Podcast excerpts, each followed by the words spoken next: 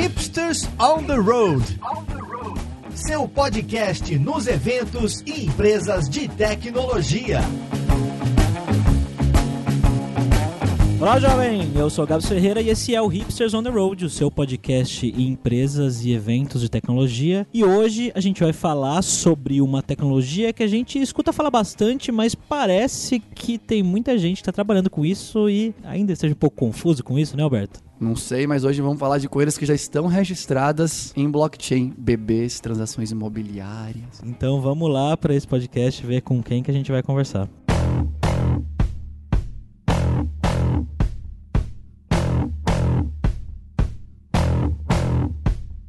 E hoje nós estamos aqui com o Hugo Pierre, que é diretor executivo da Growth Tech. E aí, Hugo, beleza, cara? Opa, tudo beleza? E vocês, como estão? Estamos também com o Carlos Rischiotto, que é líder técnico de blockchain na IBM. Fala, Carlos, tudo bom? Fala, pessoal, tudo bom?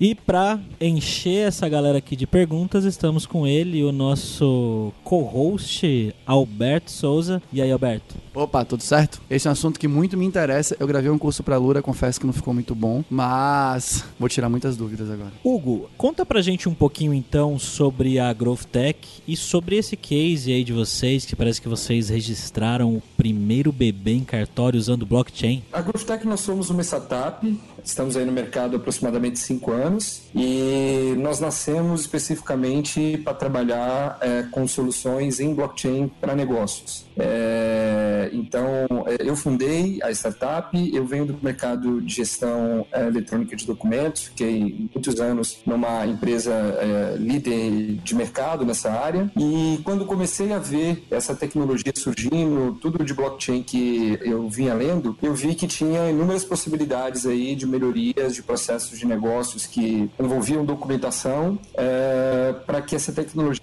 fosse aplicada. E aí nós começamos a mapear alguns mercados, começamos a mapear alguns segmentos que víamos ainda como bem anacrônicos, uh, no sentido de tramitação de papel e carência de tecnologia, e chegamos nos cartórios como um possível segmento a ser melhorado. E aí nós construímos uma rede inicialmente chamada Notary Ledgers, uma rede uh, virtual formada por cartórios, onde possibilita que as transações que hoje acontecem no mundo físico aconteçam no mundo virtual, sendo validadas uh, pelos próprios cartórios, pelos próprios detentores da fé pública, que é um, um, uh, um, grande atributo que o cartório possui hoje na sociedade. E aí começamos a entender, dentro da estrutura cartorária, quais eram as áreas ali de negócios que a tecnologia blockchain poderia ser mais facilmente aplicada e que poderia oferecer um potencial de escalabilidade. E aí nós chegamos tanto na questão dos registros, né, os registros públicos em geral, seja registros de imóveis, registros de empresas ou registro de pessoas naturais, que é o caso da certidão de nascimento, como há outras possibilidades, como realizar uma procuração, realizar alguma escritura declaratória, enfim, até a criação de uma identidade digital que possa ser utilizada como fonte de informação acerca de determinado ator dentro dessa rede. Então foi assim que começou todo o processo da GrowthTech e os cases mais recentes que nós trabalhamos em termos de piloto foram algumas transações imobiliárias envolvendo algumas incorporadoras de grande porte, como a Cirela e a MRV. Fizemos um registro de imóvel em blockchain, fizemos uma escritura de compra e venda de terreno, o registro de um memorial de incorporação, que é um, é um instrumento extremamente importante para a indústria imobiliária. E, por último, fizemos aí o registro do primeiro bebê, o primeiro registro de nascimento do Brasil em blockchain com a utilização de um cartório, que foi o Álvaro, né, que a gente até chama aqui na GrowthTech de bebê blockchain. O processo de registro uh, civil de pessoas naturais no Brasil, ele no cartório ele segue algumas etapas e nós migramos essas etapas para o mundo virtual e conseguimos gerar uma certidão eletrônica em menos de 10 minutos aí de nascimento do Álvaro. Eu adoraria ter gerado a certidão de nascimento de Betinho de forma eletrônica e, e, não ter pego aquela fila com todos os pais do mundo que tiveram filhos naqueles, naquele intervalo de dois dias que eu tava ali no, no hospital. É, Cara, muito legal o case, né? Acho que já pra galera, já fica, pra quem tá aí ouvindo a gente, né? Já fica sabendo que a coisa já tá acontecendo, né? Já saiu do lance que é a coisa do futuro e já tá, já tá presente. Mas antes da gente se aprofundar, né? Eu queria que você e Carlos tentassem falar pra gente exatamente o que que é a tecnologia blockchain, né? Acho que vai mais pro lado de... Tem muita gente que ainda associa blockchain com Bitcoin. Alguns já conhecem ali o Ethereum, né? Que é uma outra... Talvez eu esteja até falando errado, né? Ethereum, Ethereum, sei lá o nome. Mas a galera talvez já conheça até a outra rede, né? Mas eu queria que vocês falassem um pouco por que, que, o, que, o, que blockchain tem tentado estourar ou está estourando, né? Porque que seja, a gente já tem aqui uma startup que se apoia fortemente no blockchain, assim como a IBM, dando bastante vazão a soluções baseadas em blockchain. Então, eu queria saber um pouco disso, né? Um pouco mais tecnicamente disso. E eu tenho uma pergunta, que talvez seja uma pergunta de iniciante, mas eu acho importante fazer, que é, por que, que eu, eu tenho que guardar os dados do bebê no blockchain e não numa SQL ou um Oracle ou um Postgre da vida, né? Qual que é a grande diferença, né, de confiança, de confiabilidade dos dados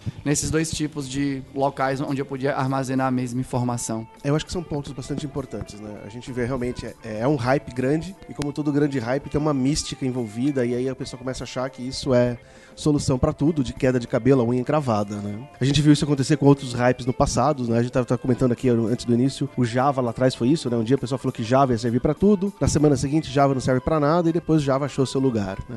Então o que é blockchain? Acho que a forma mais simples de a gente entender é a gente imaginar que é uma base de dados, é um sistema de registro, e aí eu posso registrar qualquer coisa que me interessar lá dentro, tanto faz. Só que ela tem algumas características diferentes de tudo aquilo que a gente conhece, como você comentou, né? Um SQL, um Oracle, um DB2. Né? As principais diferenças né, são duas grandes diferenças do mundo blockchain para o mundo tradicional. A primeira é que quando eu gravo alguma coisa nessa base, ela é imutável. Uma vez que eu criei um registro, gravei lá uma linhazinha num registro, eu não consigo mais modificar esse registro. Então, para o pessoal que está acostumado com banco de dados, é um banco de dados que só tem insert, não tem update nem delete. Eu não consigo apagar e nem alterar um registro. Como é que isso acontece? Com mecanismos de criptografia. Então, tem toda uma mecânica de criptografia que garante, uma vez que eu registrei lá uma informação, eu nunca mais posso alterar ou apagar. Essa mecânica vai variar de acordo com o sabor do blockchain um pouquinho, né? Daqui a pouco a gente comenta, tem alguns sabores, né? A outra grande diferença, né, é que o blockchain é uma base que é distribuída. Então essa base não está na minha casa, na minha nuvem, no meu servidor, na minha empresa. Ela vai estar tá distribuída numa rede de entidades.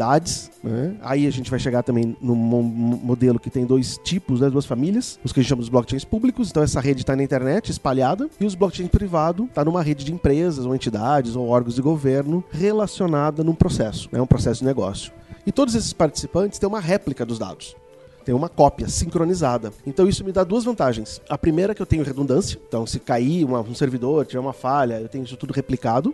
E a segunda é que se está todo replicado numa quantidade grande, né, ou razoável de participantes, isso vai depender do meu processo de negócios, eu tenho a garantia da segurança dessa informação, porque mesmo que eu consiga, de alguma forma, adulterar aquele registro, que já é extremamente difícil pela criptografia, mas sempre tem lá uma possibilidade, né? Agora, se eu estou numa rede replicada, tem a minha cópia, a cópia do Hugo, né, a cópia de cada um de vocês aí dos dados, é igual a gente faz um contrato em várias vias. Se eu adulterar a minha cópia, rapidamente vocês vão perceber que a minha versão está errada. Então eu tenho essa confiança, né? Eu acabo ganhando essa confiança na rede porque eu tenho essa réplica. Então essa é a forma mais simples de pensar em blockchain. É um sistema de registro que uma vez que eu gravei é imutável e isso está distribuído nos vários participantes. E por que que a gente acha que essa tecnologia permitiu essa ideia do cartório e por que que isso é diferente de uma base de dados tradicionais, né? Porque o blockchain faz uma mudança de paradigma. Ele troca, eu brinco que ele troca a propriedade do dado, da base de dados. Deixa de ser o meu sistema de registro e passa a ser o nosso sistema de registro. Antigamente, antes do blockchain, né, ontem, eu tinha a minha base, a base do cartório, a base do hospital. E aí entra toda aquela disputa que a gente está acostumado. Eu quero cadastrar alguma coisa na sua base, você vai cadastrar na minha, eu vou te dar acesso ao meu sistema, você vai dar acesso ao seu. É, isso é sempre complexo. A hora que a gente cria uma base única, a base agora é nossa, é do registro de nascimentos, é do registro de imóveis. Nessa rede, nessa base está a construtora, o cartório de notas, o cartório de registro de imóveis, né, e todo mundo passa a ter uma, um canal único para trocar essa informação.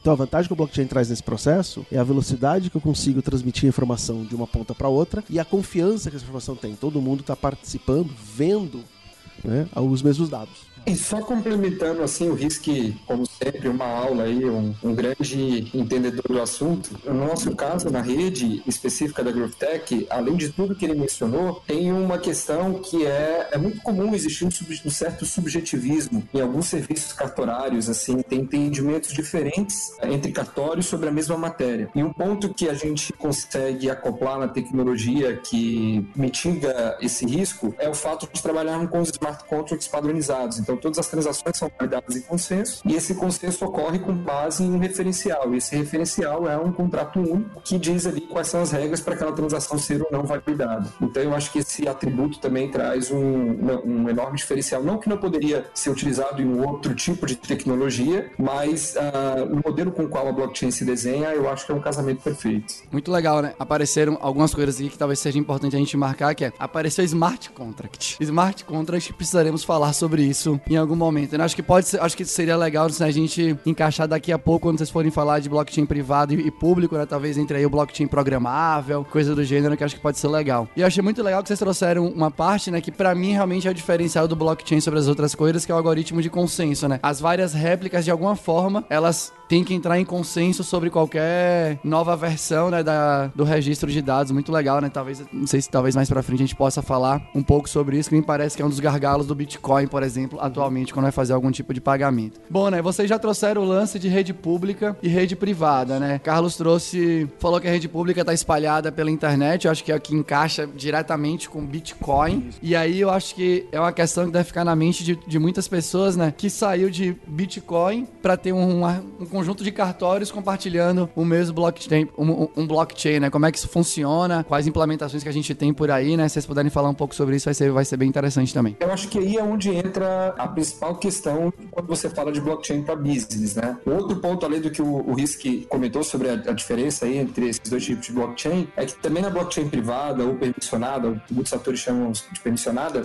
você tem uma identidade conhecida dos atores que estão transacionando, que estão validando as transações na rede. Então você sabe quem é quem, você sabe quem é fulano que tra está transacionando e você sabe quem é ciclano que está validando. Na blockchain pública, geralmente essa característica não é encontrada. Então você não conhece uh, basicamente quem está validando e quem está transacionando. E aí, essa foi inclusive uma das lacunas que a gente teve que responder lá quando estava compondo a GrowthTech, o que, que seria a GrowthTech, qual seria o nosso posicionamento, como é que nós iríamos atuar. É que se eu vou atuar com soluções em blockchain para business, para negócios, eu vi como fundamental a necessidade do conhecimento da identidade de quem está naquela rede, quem está transacionando. Então, acho que esse é um outro ponto também muito forte da blockchain, é você poder saber quem está transacionando e quem está validando a transação. Então, é por isso que os cartórios existem na rede e é por isso que quem está transacionando sabe que aquela transação foi validada por aquele grupo de cartórios ali que tem aquela atribuição específica. Um outro ponto importante também da nossa plataforma para poder reforçar essa condicionante é que o usuário, antes de transacionar, ele cria uma identidade digital na rede. Essa identidade digital é baseada em dois dois, dois, fatores. Primeiro são os dados cadastrais. O usuário digita lá o CPF automaticamente através de algumas APIs. A gente vai na Receita Federal e faz a validação ali da, da, daqueles dados. E é feito também um reconhecimento facial biométrico. Então o usuário tira uma foto da face, tira uma foto da foto do seu documento de identidade e através de uma outra API aí que, que faz um que tem um banco de imagens vinculado ao seu CPF, uma API também do governo público, pública não, assim, do governo, mas é, com fé pública, é, nós fazemos a validação dessa foto que você fez ali na face com esse banco de imagens. Então, se você passa por todas essas validações iniciais, você tem de fato uma identidade digital criada na rede e uma identidade digital validada por órgãos oficiais do governo, porque todos os dados são validados uh, fora, uh, não especificamente por um algoritmo da rede. Então, a questão da identidade eu acho que é primordial quando você fala de blockchain privada e não, não consigo vislumbrar aí um cenário de blockchain para business sem ter a utilização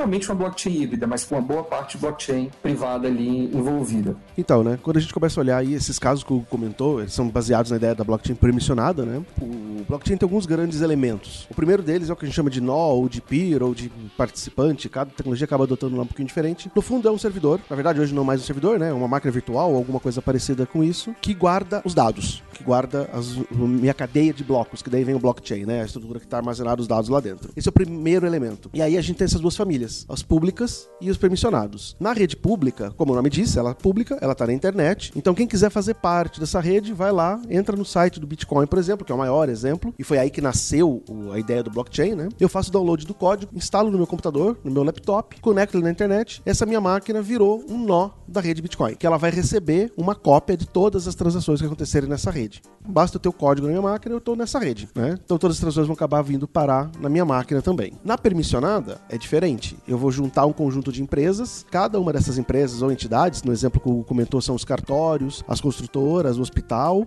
hospeda um desses nós. Ou então, se for uma rede de bancos, cada banco hospeda um nó. Se for uma rede de rastreamento de alimentos, o produtor, a transportadora, o supermercado hospeda esse nó.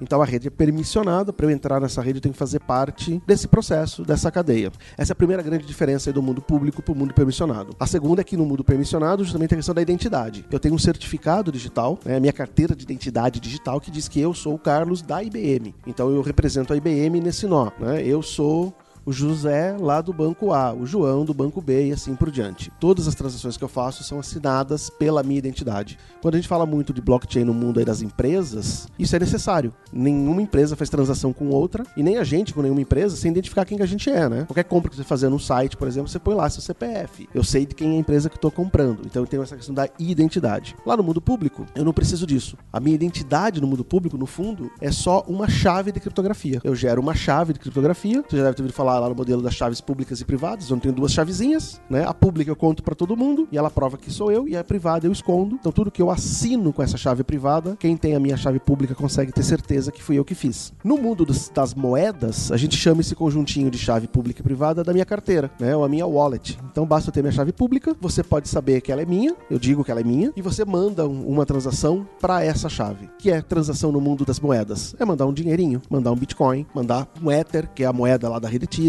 né? Ou qualquer uma das outras 2.900 e poucas que tem por aí, né? Quem já não entrou numa rede de criptomoeda, que a criptomoeda tava valendo, não sei nem que fração é de um ah. centavo, achando que vai triplicar e você vai ficar multimilionário, né? Quem nunca entrou? Exatamente. Yeah, se alguém ganhou bastante dinheiro com Bitcoin ou com qualquer outro tipo de criptomoeda, a gente quer saber de você. Deixa um comentário aí no, no, no... Então lá na rede, a minha transação é essa, né? É transferir a moeda de uma carteira para outra. Quando a gente vai para o mundo das empresas, no caso do que a gente tá, o nosso exemplo aqui do registro do Álvaro, a transação é o registro. Os dados que foram, foram os dados lá que nasce no hospital, quando alguém da equipe médica declara que ele nasceu, o horário que ele nasceu, o nome do pai, da mãe, vai pro cartório, o cartório registra e devolve a informação do registro. Por exemplo, né? Qual foi o livro que eu tô registrado? Todo mundo já viu na sua de nascimento que tá lá, né? Registrado no dia tal, no livro número X, na página número Y, assim por diante. Essa é o conjunto de dados que a gente tá trocando nessa rede de cartórios. É a minha transação, então, é o registro. Agora, voltando lá pro mundo das públicas, o que acontece?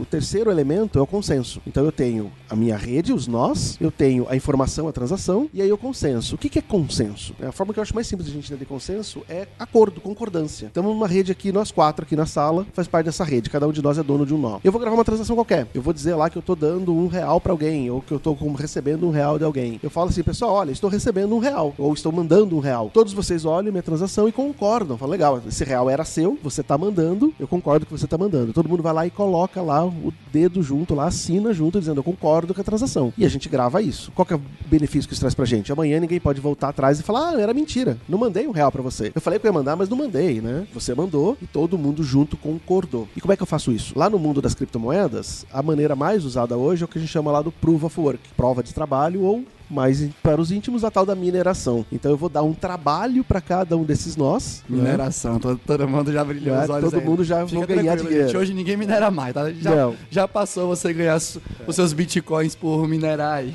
Se alguém tiver curiosidade de ver o que é hoje uma mineradora de bitcoin, joga no Google, né? Bitcoin Mining. Vocês vão ver as fazendas de mineração, que são prédios de 10, 15 andares, com computadorzinhos do tamanho de um celular hoje, né? Então você calcula quantos milhares tem lá dentro para tentar minerar alguma coisa. Porque a mineração é essa brincadeira. Imagina que eu dou um trabalho para cada um de vocês, todo mundo, ó, galera, pega uma folha de papel aí e escreve: Eu quero gravar uma transação. Quem fizer isso mil vezes primeiro, ganha o direito de gravar a transação. Cada um vai ter um tempo diferente de escrever. E aí alguém vai chegar primeiro na resposta. Olha, eu consegui aqui mil vezes a frasezinha. Então eu ganhei o direito de gravar as transações. Eu vou gravar as transações, replico isso para todo mundo. Só que lá no mundo das criptomoedas, das redes públicas, se a rede é pública, eu não paguei nada para entrar, eu só pluguei meu computador lá, tá na rede. Mas por que, que eu vou plugar meu computador e gastar energia elétrica para fazer essa mineração, ficar fazendo esse trabalhão à toa? Então as moedas fazem o quê? As redes públicas das moedas, elas me dão uma moedinha, criam um novo Bitcoin, um novo Ether, toda vez que eu consigo ter esse direito, que eu cheguei na resposta dessa pergunta, né, desse trabalho. Aí eu ganhei uma moedinha lá, que pode ser que no futuro vale alguma coisa ou não, né? Quando começou essa história de mineração dos Bitcoins lá em 2008, era fácil. Qualquer laptop desses nossos hoje aí minerava num dia uma dezena de Bitcoins. Que arrependimento. Só que não valia pra nada, né? Aí todo mundo já viu a historiazinha que depois de quase um, um seis meses dessa brincadeira, conseguiram fazer a primeira transação, né? Eu brinco que alguém muito esperto convenceu o cara da pizzaria né, já ouviram falar esse caso, de vender duas pizzas por 10 mil bitcoins. Que na Caso época. da pizzaria. né, É só tristeza. que 10 mil bitcoins na época era absolutamente nada. Era uma chave criptográfica com um númerozinho lá dentro, de 10 mil. Hoje, quem é bom de matemática já fez a conta, né? 10 mil bitcoins a 10 mil dólares dá uma grana do caramba, né? Então, essa é a forma da remuneração. Quando a gente vai para o mundo das empresas, os privados, como eu sei quem são os participantes, e todo mundo ali tem um objetivo de negócio comum, eu quero registrar um imóvel mais rápido, eu quero registrar um nenê mais rápido, eu quero fazer uma transferência entre bancos, eu quero rastrear alimentos. O motivador de participar da rede é o meu negócio. Então, a minha empresa vai ser melhor se ela puder registrar um apartamento mais rápido, eu vou vender mais rápido, eu vou ganhar mais dinheiro. Então as empresas têm motivação econômica para pagar o custo, alugar os servidores, pagar os servidores, montar os servidores. Como a gente faz com qualquer outro sistema. Então eu não preciso ter esse trabalhão, eu não preciso ter essa mineração. E aí o consenso acontece nessa rede, onde eu gravo uma transação. Essa transação ela vai para todos os participantes que são relevantes para aquela informação. Então se eu vou registrar lá o apartamento, foi para a construtora, para os cartórios. E eles assinam digitalmente, eles validam todas as informações, todos os dados, vê se isso segue a regra e assinam isso digitalmente. Então eu acabei ganhando o consenso. E aí pegando o gancho da- daquele outro ponto que você levantou, é o quarto elemento, é o tal do smart contract. Esse é um nome que eu não gosto. Né? Eu brinco que isso aí foi alguém de marketing que inventou para vender livro ou alguma coisa parecida. Por quê que eu não gosto? Porque não é smart, não tem inteligência nenhuma ali. né? Ele não faz nada sozinho. E também não- Obrigado por trazer É. isso. Muito obrigado. o meu coração fica muito mais tranquilo É. depois que alguém vai dizer que é só uma função que faz uma lógica igual que a gente faz em todo o programa do mundo. Exatamente. Eu costumo às vezes brincar, pra quem é de banco de dados, que Smart Contract nada mais é do que Store Procedure Gourmet. É a mesma coisa. Eu tenho uma regra, um monte de if, then else, cambalhota de alegria. né? Um monte de if, then else lá dentro dizendo assim, quero fazer uma transação. Legal, então vamos validar se você pode fazer a transação. né? Eu gosto de usar um exemplo de carro. Imagina que eu quero vender meu carro. Qual é a primeira regra que eu preciso validar pra poder vender meu carro? O carro existe? Se ele não existe, eu não posso vender. A segunda, é meu. A terceira, aí a gente começa a nossa regra. Ah, a terceira, eu quero receber um TED de 5 mil reais da entrada do meu carro. A quarta, eu não tenho multa, então preciso apresentar pra quem tá comprando meu carro que não tem multa. E assim por diante, eu vou tendo todos os testes. Se eu passar por todos eles, o meu smart contract, que é meu, minha funçãozinha, meu programinha, fala, tudo bem, pode gravar. Se alguma delas falhar, ele dá um erro e fala, transação não pode acontecer porque o carro não é seu, porque você não tem dinheiro pra comprar o carro, porque você tem multa e assim por diante. Mas o poder disso é que essa regra passa a ser comum da nossa rede. Todos os participantes vão executar a mesma regra. E aí eu tenho certeza que se uma transação tá gravada lá no blockchain, lembra que lá atrás ela é imutável? Então se ele foi gravado para sempre, eu tenho certeza que ela entrou ali de forma correta, porque a gente validou e todos os participantes concordam, consensam que tá certa a transação. Eu fico imaginando se você tiver um bug no seu smart contract, né? Uma vez registrado, não vai ter update.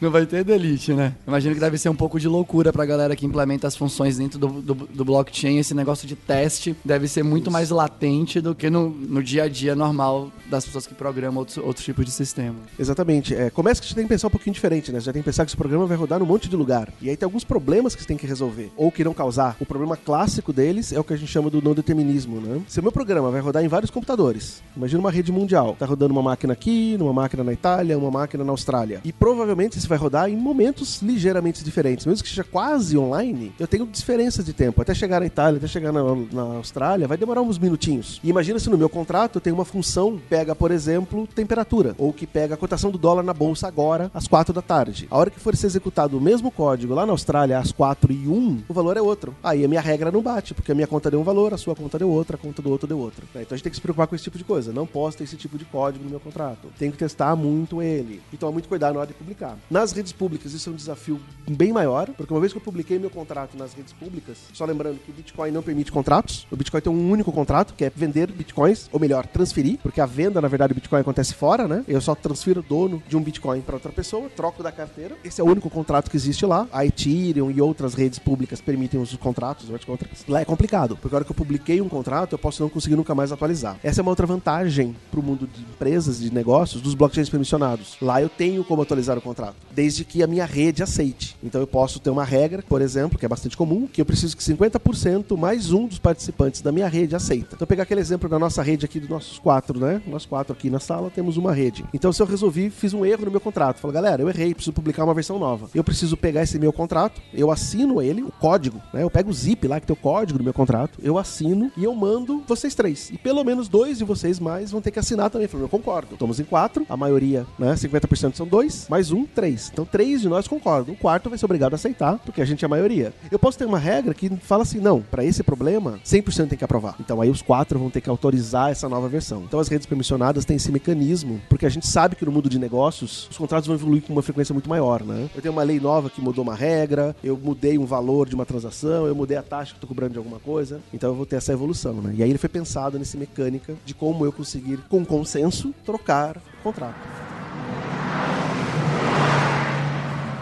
Muito legal a explicação sobre os blockchains públicos e privados, né? Acho que pelo menos acho que ficou super claro aí pra galera que os smart contracts são funções que rodam de, de maneira distribuída e tem alguns problemas que tem que ser resolvidos. Muito legal as, as, as, observações por sinal, né? E eu tenho uma outra pergunta aqui, né? Que eu fico, fico me questionando e eu queria que vocês falassem um pouco sobre isso, né? O, o, Bitcoin nasceu com esse lance, né? Nós somos uma parada que é descentralizada, o governo não controla a gente, por aí vai, o que parecia muito legal, mas quem acompanha o mundo do Bitcoin sabe que por mais que a rede seja pública, um grupo pequeno de empresas, né? De organizações, sei lá, em um certo lugar que fica no oriente do planeta, controla tudo. Eles têm toda a força de aprovação das transações e eles podem, na verdade, eu não sei se isso faz sentido, mas eu, imagino que eles possam dar o rumo que eles quiserem para as transações que acontecem na rede do Bitcoin. E para mim isso tira um pouco da confiança do blockchain, né? Nesse caso do blockchain. E eu fico com a sensação que talvez aconteça a mesma coisa nas redes permissionadas, né? Que eu acho que até é um nome muito mais legal do que as redes privadas aí. Se juntou, né? Um grupo de organizações super potentes e dentro desse grupo você pode ter outras subdivisões que podem de alguma forma se organizar, né? E tomar decisões que não sejam do interesse público. E aí você pode levar isso para todos os campos aí, né? Econômico, político. Porque poderia ter uma eleição controlada por blockchain, os servidores poderiam ficar nos diferentes partidos, sei lá, do Brasil, né? Supostamente os partidos gostariam de eleger os seus, mas eles podem entrar em algum tipo de consenso, fazer alguma coisa não interessante para a população como um todo. Então, como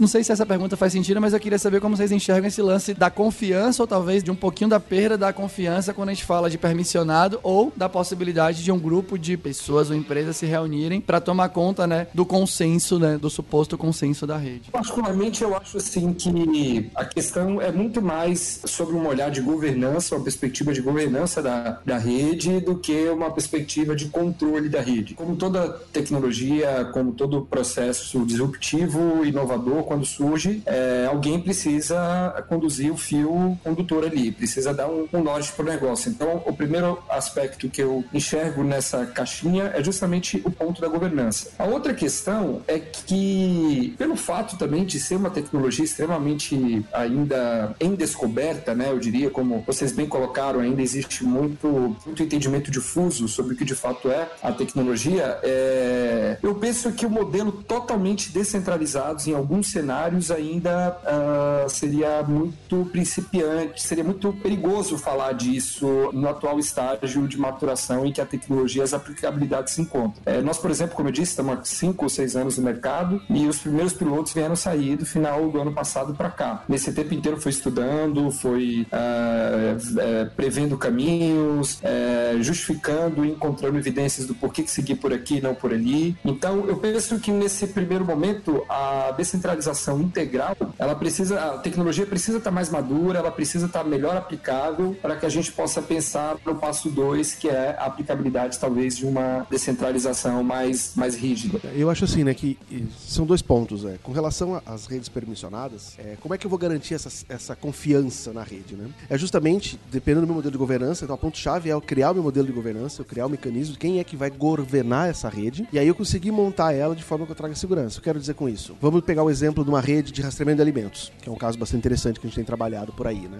A hora que eu monto essa rede, como é que eu garanto que a, os interesses que estão lá né, são comuns e não tenham esse tipo de problema e está na mão de domínio de poucas entidades? Justamente, primeiro colocando um processo de governança declarado, rígido, escrito. A gente brinca que é a convenção do nosso condomínio. Então tá as regrinhas escritas lá. E aí eu começo a adicionar na rede os participantes. Então a chave são os participantes. Então se eu tenho uma rede onde eu tenho concorrentes grandes dentro dela, isso já começa a dar um grau de segurança. Que interesse eu vou ter em ajudar o meu concorrente a fazer alguma coisa errada? Então se eu tenho uma rede de rastreamento que eu tenho um Walmart, um Carrefour, dois grandes concorrentes, um vai policiar o outro. A gente começa a ter uma autorregulamentação. Eu vou garantir que o meu vizinho não faça nada errado, porque se ele fizer coisa errada vai ser bom para ele e ruim para mim. Você vai adicionando camadas. Depois eu posso adicionar nessas redes os órgãos regulamentadores dessa indústria. Então numa rede de alimentos eu posso ter uma, uma vigilância sanitária, uma Anvisa, né? um CIF, o Ministério da Agricultura, assim por diante. Como é que eu adiciono mais uma camada ainda de confiança na rede? Trazendo as ONGs, por exemplo. Então é muito comum nessas redes de rastreamento de alimentos, a gente faz isso, onde eu trago, por exemplo, lá uma ONG que está preocupada em verificar se a minha produção de carne não tem maus tratos de animais. Então ela faz parte da rede. Ela começa a auditar o processo. Ela começa a certificar pedaços da minha cadeia, né? E ela começa a ser um nó da rede. Então, se eu tenho na minha rede um concorrente meu, eu tenho na, na nó da minha rede um órgão do governo, uma ONG, a chance de eu conseguir fazer alguma coisa errada nessa rede é quase zero. Né? Se eu conseguir fazer, eu vou conseguir fazer isso fora da tecnologia daí, né? Porque se eu conseguir convencer o meu concorrente, o governo e a ONG de a gente fazer todo mundo junto alguma coisa errada, o problema não é a tecnologia que vai resolver, né? Talvez gente tenha que mudar de país daí, né? A gente tá no outro nível de, de conversa, né? Então com isso eu consigo trazer essa confiança para redes permissionadas. Por isso que é muito importante, a gente enfatiza bastante esse termo, né? O nome rede. Um blockchain meu, só meu, não faz sentido, porque... Um blockchain só seu, só seu, é melhor usar o MySQL. Né? Exatamente, porque o grau de confiança nele é o mesmo do MySQL. Ele é meu, eu faço o que eu quero com ele. E aliás, vai ser mais simples, mais barato eu usar o MySQL. Por ou favor. qualquer outra plataforma, qualquer outro sistema de registro, pode ser até um Excel. Por favor. Né? Porque é simples. Então, assim, voltando lá naquela primeira brincadeira que eu fiz no início, né? Blockchain não é solução para tudo. É para onde faz sentido. E aí, olhando um pouquinho o lado da questão da distribuição completa, esse é outro ponto bastante, bastante interessante, que é assim, né? Até onde a gente está preparado e até onde a gente quer realmente 100% tudo distribuído, tudo espalhado e sem ninguém tomando conta. Tenho uma opinião que normalmente isso é, é, legal, mas no dia a dia isso não é prático. Né? Porque a hora que a gente tem algum problema em qualquer transação que a gente está fazendo na nossa vida, a gente realmente precisa ter aonde correr. Se eu fiz uma transferência para pagar para você hoje aqui o cafezinho e deu algum problema, eu quero poder ligar pro meu banco e falar: meu banco, deu um problema, resolve para mim. Se eu perdi a senha do meu cartão de crédito, eu vou na agência, mostro meu RG e peço uma senha nova. Se você mandar Bitcoin errado, perdeu, Perdeu. amigo. Você perder a, sua, a chave da sua carteira de Azedou. Perdeu. mingau. Tanto que tem um caso famoso que ficou, né, de um cidadão aí que diz a lenda que ele tinha alguma coisa tipo 40 milhões de dólares e ele perdeu a chave da carteira dele. E nunca mais ele vai recuperar isso, né? Então, será que de fato isso, ou até onde isso de fato é interessante para todos os processos, para todos os negócios? Né? Eu acho que não. Vai ter alguns casos que podem fazer muito sentido a ideia da moeda descentralizada, da criptomoeda, eu sou dono do- da minha chave, eu controlo tudo, mas para outros casos não faz sentido. né? Então, acho que existe um- um- um- uma maturação natural da, tanto da tecnologia quanto da gente como usuário. Né? Uma ideia que parece fazer muito sentido nessa questão de eu ser o dono de tudo e começar a controlar a partir dali, e dali eu começar a evoluir, é o que a gente está usando, chamando hoje da gestão da identidade. Então, a minha identidade é minha. Então, eu crio minha identidade digital e aí eu começo a usar essa mesma identidade para todos os sistemas, todos os serviços que eu vou usar. Né? Que é aquela resposta que a gente tenta trazer para quantos usuários e senhas vocês têm hoje. Você sabe quantos usuários e senhas você tem? Quantos sites tem seu nome cadastrado lá? Faço a menor ideia, velho. É um negócio. deixar- a gente vai deixar linkado aí no, no, no podcast um outro Hipsters que a gente gravou sobre identidade digital, referenciando. Agora eu vou errar o país, mas é algum país nórdico. Não sei se é Islândia. Estônia. Isso- muito obrigado, gente.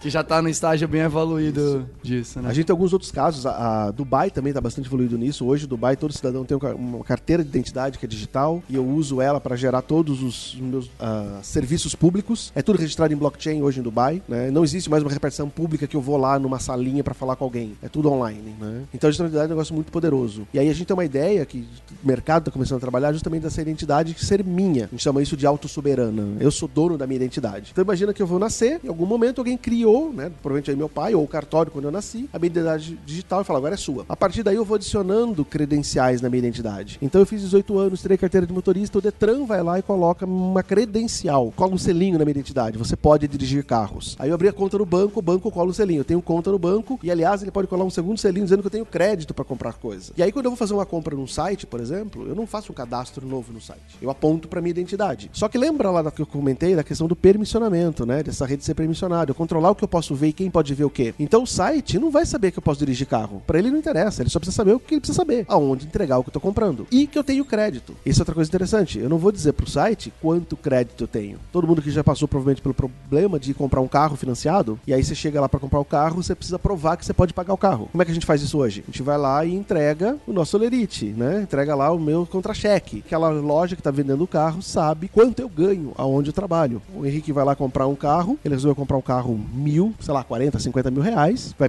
financiar lá 500 reais por mês de parcela. Eu preciso provar que eu posso pagar 500 reais. Aí ele vai lá e entrega o contra-cheque dele do hipster e o cara olha assim, pô, você ganha muito bem. Não leva esse carro aqui não, né? Leva aquela limusine que eu tenho ali atrás, muito mais interessante, porque eu sei que você tem dinheiro para isso. Será que ele precisava saber quanto o Henrique ganha? Quanto você ganha, Henrique? Na verdade, ele só precisa saber. É que é o Alberto. Vamos lá, Henrique. Eu só preciso saber que você tem poder de pagar aquela prestação. Então eu vou lá e coloco essa credencial. Tem um poder de pagar até 500 reais de parcela. Eu não preciso saber, de fato, o salário. Né? Então isso é bem poderoso. Então esse é um projeto que está rodando no mundo. Algumas iniciativas, tem três ou quatro grandes iniciativas para pensar nessa ideia. Aí sim começa a fazer sentido a real distribuição. Né? Então são alguns casos de usos fazem sentido. O da moeda pode fazer sentido para alguns cenários, o de identidade, né? mas a gente nunca vai ter um mundo 100% todo distribuído, descontrolado, todo mundo gerenciando tudo. Né? Eu vou ter sim as redes de econômicas, né, que fazem sentido para uma atividade econômica, para rastreamento de alimentos, para venda disso, para compra daquilo, para registro de nascimentos, para registro de imóveis. E aí eu vou gerenciando isso para em cada uma dessas redes de uma forma diferente.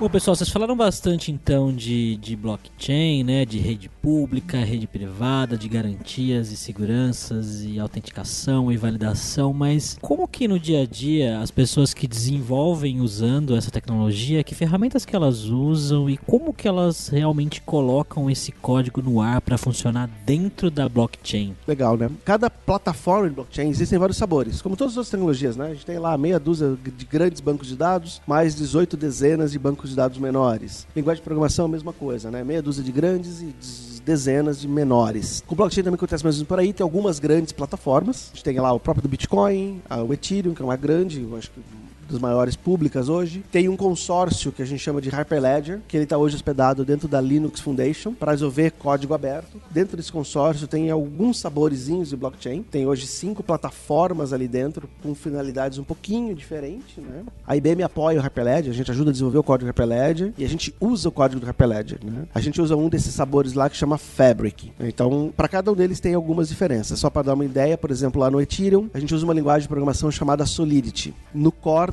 que é uma outra plataforma permissionada, é uma linguagem chamada Kotlin, que é aí um filhotinho do Java, ah, né? sim, conhecemos essa. É, vocês conhecem bem, Falou né? que Kotlin é filhotinho do Java, os kotlinianos vão ficar hashtag chateados. O Solidity, pra quem no JavaScript, vai, vai ficar feliz, né? Fortemente baseado. Tá, legal. Foi brincadeira, hein, pessoal? Eu sou um grande defensor de Java também e de Kotlin, acho que é bem interessante. O Fabric, ele tem uma abordagem um pouquinho diferente de ser mais plugável. Então hoje eu posso escrever aquele contrato que está lá dentro em quatro linguagens. Eu posso escrever em Java, em JavaScript, em Golang, TypeScript, que aí sim é o filhotinho do JavaScript, né? Tá? Eu posso usar essas quatro e aí já tem no roadmap lá da comunidade outras linguagens para contrato. Acho que a próxima que deve sair, tudo depende da comunidade, né? Vocês sabem como é que funciona desenvolvimento open source, depende do dia dia da fase da Lu, o pessoal muda um pouco de ideia, mas a próxima que tá na lista lá é o Python. É, acho que o, aí o Hugo pode contar um pouquinho para vocês aí como é que é a experiência dele lá, como criando essa plataforma e colocando esse código no ar. O Hugo me mandou mensagem falando que ele precisava sair, ele saiu a francesa aqui. Ah, legal. Me deixou aqui sozinho. Tudo bem. Já que o Hugo nos deixou a francesa aqui no podcast, eu não sei quem tá ouvindo já desenvolveu, mas a minha experiência usando, eu usei uma, um dos sabores do Hyperledger, né, do Hyperledger, que chama Sawtooth, e a versão JavaScript do Toolkit, né, do SDK que eles disponibilizavam, tava muito na frente ainda da versão Java naquele momento. Ainda rola isso lá dentro, no Fabric, por exemplo, e tal, e pode discorrer mais agora que você tá... Ah, legal. É só, só somos eu, Gabriel e Carlos agora. Carlos ter que responder pra todo mundo Legal. agora. É, existe sim, né? Porque, de novo, né? É um projeto open e aí é aquela história. Eu gosto de Java, fui lá no projeto, adotei o SDK de Java para ajudar a desenvolver e uma galerinha ajudou a desenvolver esse SDK de Java. Outro foi lá e adotou o de JavaScript, outro adotou o de Golang e assim vai. Né? Então, dependendo do volume de gente, do interesse da galera em desenvolver cada um dos SDKs, eles evoluem mais rápido, né? O primeiro na linha do Fabric foi o de Golang, até porque o Fabric ele é escrito em Golang, então a estrutura dele é Golang. Né? Eu vou ter que ter Go para poder rodar o Fabric, mas eu não preciso saber Go, porque eu posso escrever em outras linguagens. Hoje, o mais avançado é o JavaScript. Eu acho que é um pouco de reflexo aí que a gente vê no mercado, um volume maior de gente que sabe, ou pelo menos que declara saber JavaScript, né? É, no mercado. Então é muito mais fácil, teoricamente, achar programador desenvolvedor em JavaScript do que em Go, em Solidity, em, em outras linguagens. Então acho que o por isso que o JavaScript tem sido um pouco mais é, rápido na adoção, no desenvolvimento, ele é um pouquinho mais avançado. No Fabric, hoje, os três, os três toolkits de Golang, de Java e JavaScript, JavaScript estão mais ou menos no mesmo nível, que o Fabric já tem aí um tempinho de estrada, né? Os outros frameworks são um pouquinho mais novos. Mas acaba sempre acontecendo, acontecendo isso. E aí, quando a gente vai desenvolver para blockchain, eu tenho duas camadas. Eu tenho que pensar em duas camadas. Na verdade,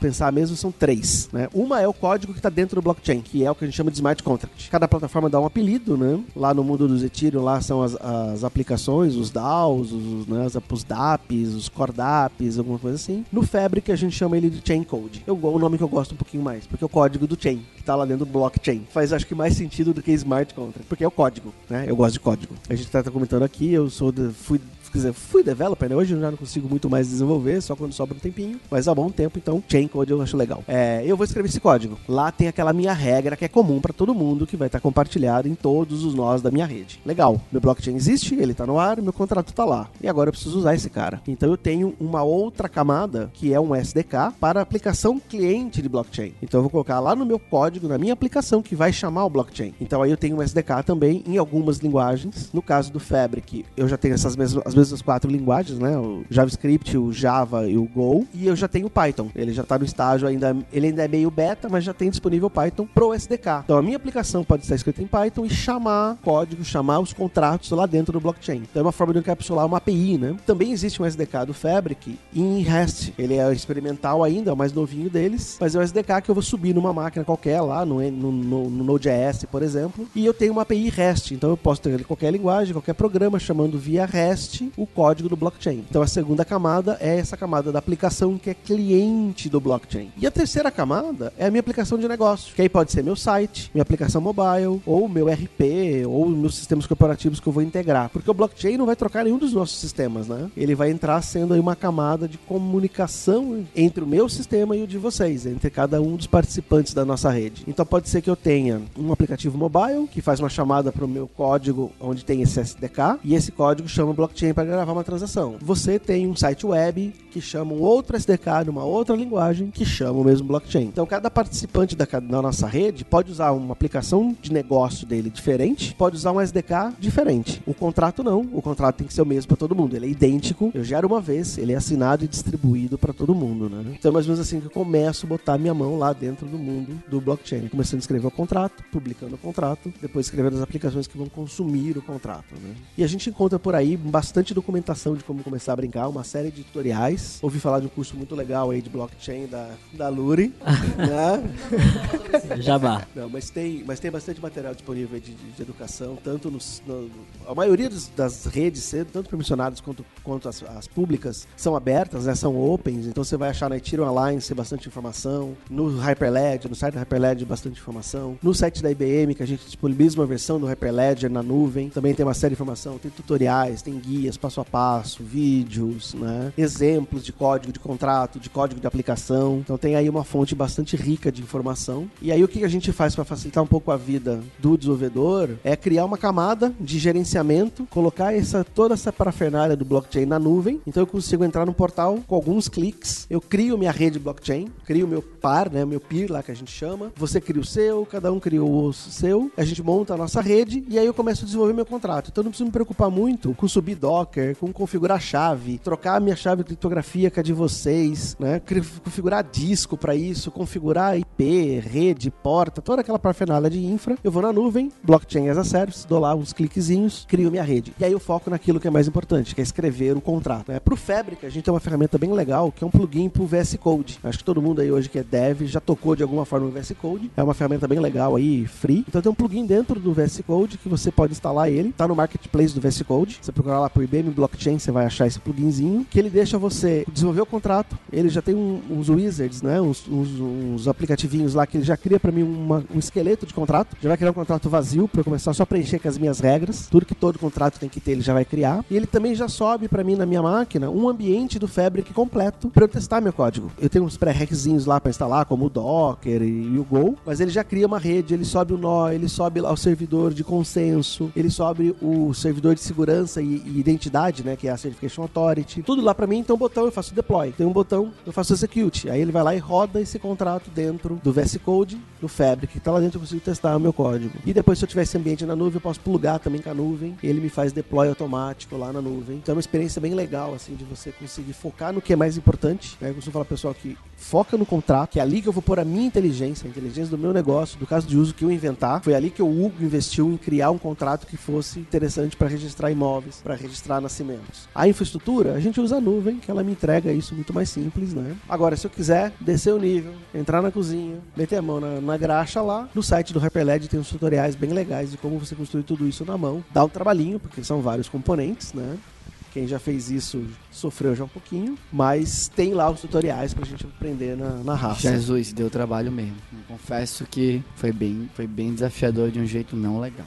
E por que, que acontece isso, né? Porque eu tô falando de distribuição, né? É uma rede distribuída, vários participantes. E aí tem garantia de segurança, então tem um monte de elementos de segurança, né? Só configurar, eu brinco com, com os amigos que eu vou escrever um livro, né? Que é Conhecendo o TLS do blockchain. Porque só para configurar os certificados de, de, TLS, de SSL, né? De conexão, é um pandemônio. Porque é um monte de chave, um monte de certificados. Você tem que trocar certo, na sequência certa, né? Então por isso que é legal pensar nos ambientes de nuvem que eles estão facilitados nessa, nessa vida pra gente. Né? Muito legal. Espero que, assim como em outros episódios, a gente tenha explodido a cabeça de vocês um pouquinho aqui com esse assunto. E, bom, obrigado aí ao Hugo e ao Carlos por o tempo de vocês. Obrigado, pessoal, pela oportunidade. É um prazer estar com vocês aqui. E, bom, se você gostou desse episódio, eu acho que você também vai gostar de participar do grupo do Meetup aqui do podcast. A gente tem feito encontros mensais aqui na Kaelon, São Paulo. Eu acho que poderia ser legal um, um Meetup aí com palestrantes lá da IBM pra gente falar de blockchain. O que você acha, Carlos? Sim, muito legal, será um prazer. Olha só, se você gosta dessa ideia, comenta aí nesse podcast, compartilha ele aí nas redes sociais. Manda um tweet pra mim e pro Alberto falando que você quer um Meetup da IBM de blockchain e a gente vai fazer isso acontecer. E é isso. Tchau, jovem.